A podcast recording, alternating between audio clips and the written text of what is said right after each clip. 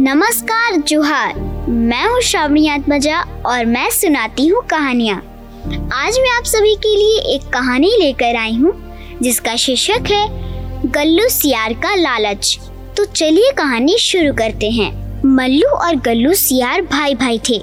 मल्लू सीधा साधा और भोला था।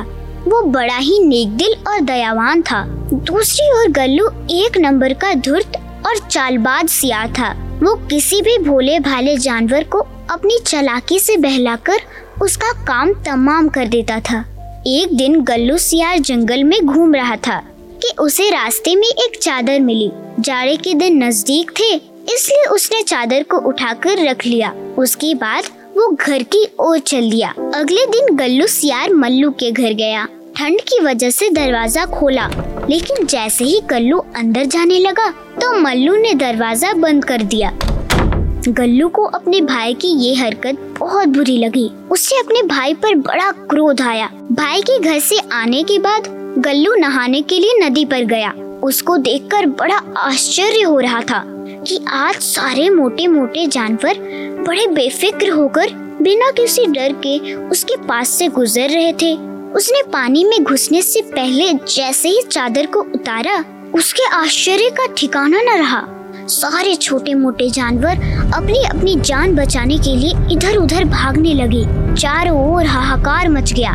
गल्लू को लगा कि ज़रूर इस चादर का चमत्कार है। उसके मन में विचार आया कि कहीं ये जादुई तो नहीं, जिसको ओढ़ते ही वो अदृश्य हो जाता हो। तभी उसे याद आया। अच्छा मल्लू ने भी दरवाज़ा खटखटाने की आवाज़ सुनकर दरवाज़ा खोला और एका एक बंद भी कर लिया। मानो दरवाजे पर कोई हो ही नहीं। अब उसका शक यकीन में बदल गया और उसे मल्लू पर किसी तरह का क्रोध भी नहीं आया। वो नहाकर जल्दी से जल्दी अपने भाई मल्लू सियार के पास पहुँचना चाहता था। अतः लंबे डग भरता हुआ उसके घर जा पहुँचा। उसने मल्लू को वो चादर दिखाई। और प्रसन्न होते हुए बोला, देखो भाई, इस जादुई चादर को ओढ़ते ही ओढ़ने वाला अदृश्य हो जाता है। मैंने सोचा है कि क्यों ना इसकी मदद से मैं जंगल के राजा को मारकर खुद जंगल का राजा बन जाऊँ। अगर तुम मेरा साथ दोगे तो मैं तुम्हें महामंत्री का पद दूँगा। भाई गल्लू, मुझे महामंत्री पद का कोई लालच नहीं। यदि तुम मुझे राजा भी बना दोगे तो भी मैं नहीं बनूँगा। क्योंकि अपने स्वामी से गद्दारी मैं नहीं कर सकता। मैं तो तुम्हें भी यही सलाह दूँगा कि तुम्हें इस चादर का दुरुपयोग नहीं करना चाहिए। अपनी सलाह अपने पास रखो। मैं भी कितना मूर्ख हूँ जो इस काम में तुम्हारी सहायता लेने के लिए सोच बैठा। गुस्से में भुनभुनाते हुए गल्लू सियार वहाँ से चला गया, पर मल्लू सोच में डूब गया। अगर गल्लू जंगल का राजा बन बैठा, तब तो अनर्थ हो जाएगा। एक सियार को जंगल का राजा बना देखकर पड़ोसी राजा हम पर आक्रमण कर देगा। शक्तिशाली राजा के अभाव में हम अवश्य ही आ जाएँगे और हमारी आज़ादी खतरे में पड़ जाएगी।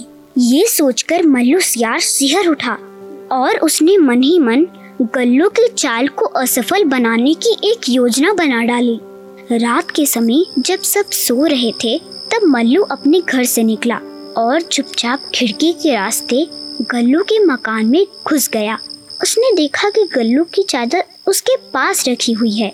उसने बड़े ही सावधानी से उसको उठाया और उसके स्थान पर वैसे ही एक अन्य चादर रख दी, जो कि बिल्कुल वैसी थी।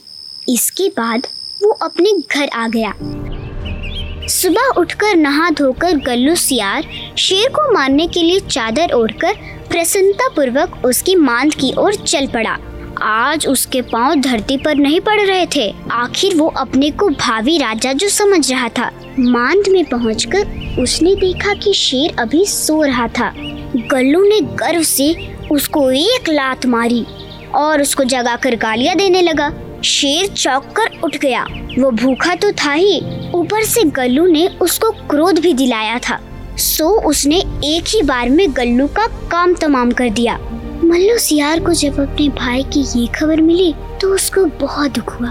पर उसने सोचा कि इसके अलावा जंगल की स्वतंत्रता को बचाने का कोई रास्ता भी तो नहीं था। उसकी आँखों में आँसू आ गए। वो उठा और उसने उस जादुई चादर को जला डाला, ताकि वो किसी और के हाथ में ना पड़ जाए। मल्लू ने अपने भाई की जान देकर अपने राजा की प्राण बचाए थे और जंगल की स्वतंत्रता भी तो आज की कहानी यहीं तक। अगली कहानी के लिए सुनते रहिए। सुनो कहानी पॉडकास्ट श्रावणी के साथ। धन्यवाद।